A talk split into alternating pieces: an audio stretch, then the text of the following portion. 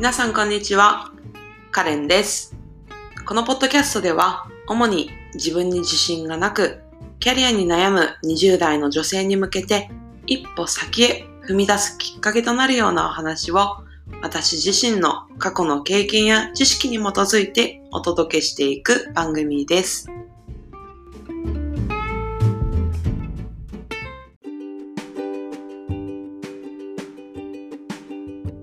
はい、ということで、今回もカレンズポッドキャストを聞いていただいてありがとうございます。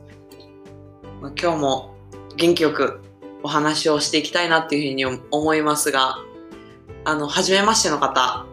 もし、このポッドキャスト登録していないという方がいれば、あのぜひ、登録ボタンしていただければ私がエピソードを上げた時に数字がピコンっていくと思うので、はい、ぜひお願いいたします。はい。ということで、本題に入ろうと思うんですが、今日は人前で話すことが恥ずかしくなりにくくなるマインドの持ち方っていう話をしたいと思います。完全にね、ゼロになるっていうのはなかなか難しいのでね、なりにくくなるっていうところにちょっと濁したんですが、はい。実は私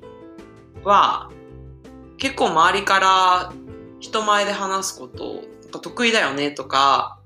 うん、なんか平気でやっちゃうよねみたいな感じで言われることがあります。なので実際に例えば会社とかで急にそういう場面になった時に私のその性格を知っている人とかだとあ、じゃあカレンやってみたいな感じでよく任されるんですよ。で、まあ、それは、まあ私自身も嫌じゃないし、得意かどうかは別として、そんなに嫌ではないので、まあやっちゃうんですよね。そう。まあそんなこともあって、まあ割と私は、その、私を知ってる人から見ると、割とそうやって言われます。うん。でね、これ、まあもともと私がそうやって人前で喋ることとか、発表することとかが得意かっていうと別に全然そういうわけじゃなくて、学校にいる時とかも、ほんと30人ぐらいのクラスメートで、ちょっとしたこと発表するだけでも足ガクブルで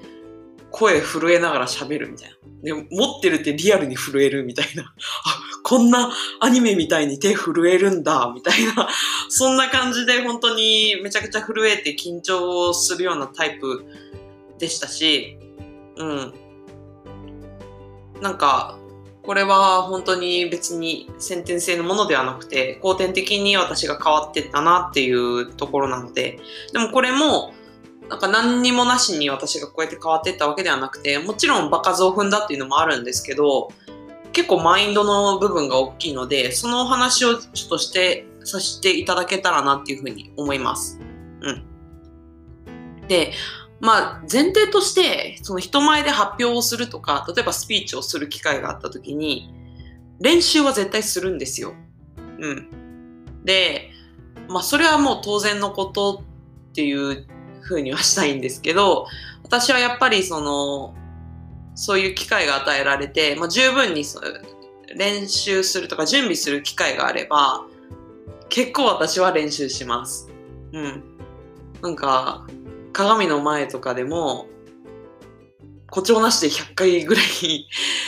何回も練習するんですよね。で、やっぱりそうやって練習した分だけ自分の自信につながるというか、うん。まあ、あんだけやったし大丈夫っていうふうに思える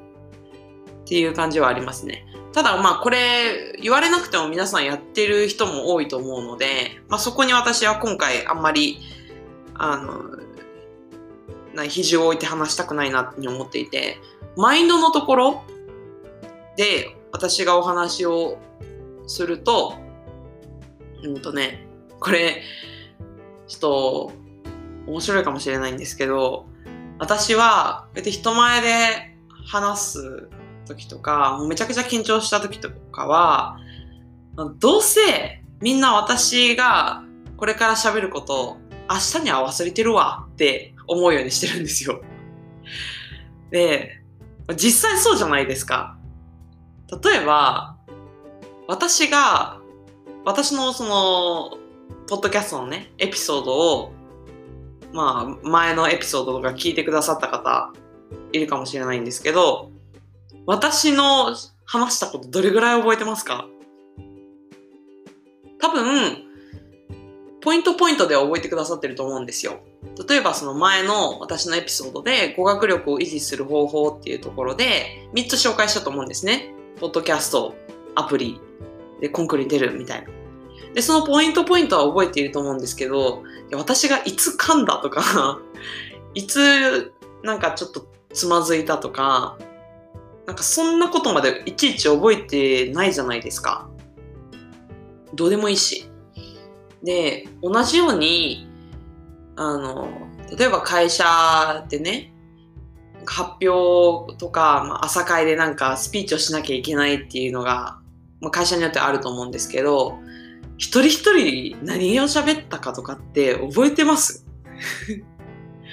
私、全然覚えてないんですよ。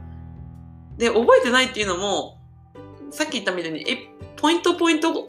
では覚えてたりするんですよね。あの人こんなこと言ってたなとか思い出せば。でもそれを思い出せば思い出すぐらいで、なんかその次の日も、あの人があんなところでめちゃめちゃ噛んでた、ブーみたいな感じで、なんか思うことないじゃないですか。どうでもいいじゃないですか。次の日はまた自分のことで悩んだり、自分のことで考えたりしてるじゃないですか。結局、自分、なんか人は自分のことが可愛いし、自分のことが大事なんですよ。で常に結構自分のこと考えてるんですよ。で、自分だけ、なんか、ああそこで噛んじゃったとか、あそこで変なこと言っちゃったって恥ずかしがってるのはもう自分だけで、もうなんか、確かにね、なんかその人が発表してる時に、なんかすごい噛んだとかね、あると、その場ではみんな、あ、あの人噛んだなって思うと思うんですよ。でも3秒後にはもうどうでもいいと思ってると思うんですよね。そう。で、まあ、ねちねちね、誰かが読み間違えたとか、そうやって言い間違えたとか、そういうのをね、ずっと覚えてる人、もしかしたらいるかもしれないんですけど、そんな、そんなネチネチ考えてる人とかどうでもよくないですか？そう。だから私はまあそうやって、まあ、どうせみんなはなんか人のことどうでもいいから覚えてないんだなっていうことをもう究極はそうやってマインド持つようにして発表したりしてますね。うん。そうするとめちゃくちゃ気が楽になるんですよ。なんか、すごく準備してきたことでも、やっぱり緊張することはあって、ああ、どうしよう、なんかあそこですごいセリフ間違えたらとか、うん、忘れちゃったらどうしようとかっていうふうに思うんですけど、まあまあまあ、どうせ今回失敗したとしても、まあ次の日とか3日後にはもうみんな忘れてるわ、みたいな。そうやってやると結構踏み出せる。うん。し、うん、結構楽にいけますね。うん。でね、あのー、まあ実際 私の苦いエピソードをちょっとここでお話ししようかなって思うんですが、私、前職でね、もうこれ4、5年前の話になるんですけど、まあ、会社全体でも100人超える会社のイベントの司会を任されたことがあったんですよ。で、あの、まあ、その司会の原稿があったんですよね。まあ、このタイミングでこれを喋る。このタイミングでこれを喋るみたいな。あの、みんなスクリプトがあったので、あ、はいはいはい、オッケーっていう感じだったんですけど、その時にね、私あの、何卒よろしくお願いしますってあるじゃないですか。日本語で。私あの、何卒って漢字でね、あの、何で、卒が卒業の卒って書くじゃないですか。あの、何卒 何卒って呼んでたんですよ。で、司会しながら、そのイベントが開始してから終わるまでね、10回ぐらい何卒よろしくお願いいたしますっていうスクリプトがあったんですけど、初めから最後まで何卒よろしくお願いいたします。でも100人を超える前でマイクつけて大きなね、声で言ってたんですよ。で、そのイベントが終わってから、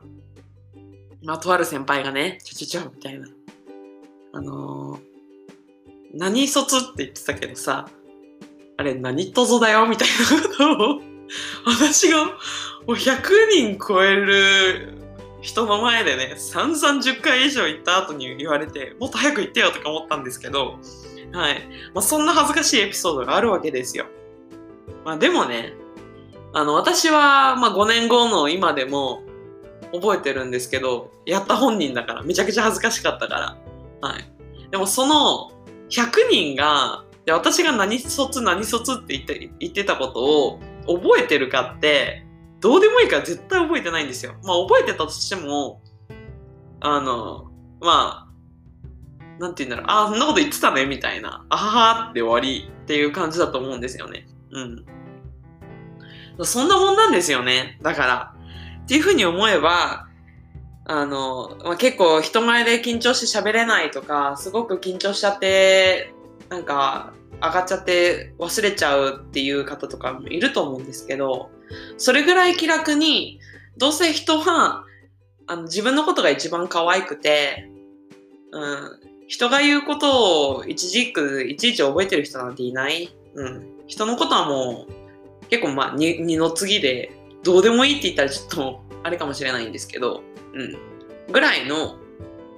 あの気持ちでいると結構気が楽になるんじゃないかなっていうところで、はい。ちょっとお話しさせていただきました。というところなんですけれども、いかがでしたでしょうか？もしね、なんか会社とかでプレゼンする機会とか朝会でスピーチする機会とかま会社員だと少なくないと思うんですけどそういう時にもし緊張してあんまり喋れないっていう人がいればこうやってまあ人は自分が思うほど自分のことを気にしてないんだなっていうマインドでいれば気が楽になると思うので、ぜひ実践してみてください。はい、ということで、今日はこれぐらいでお開きとしたいと思いますので、もし面白かったら、いいねボタンっていうのはないですね。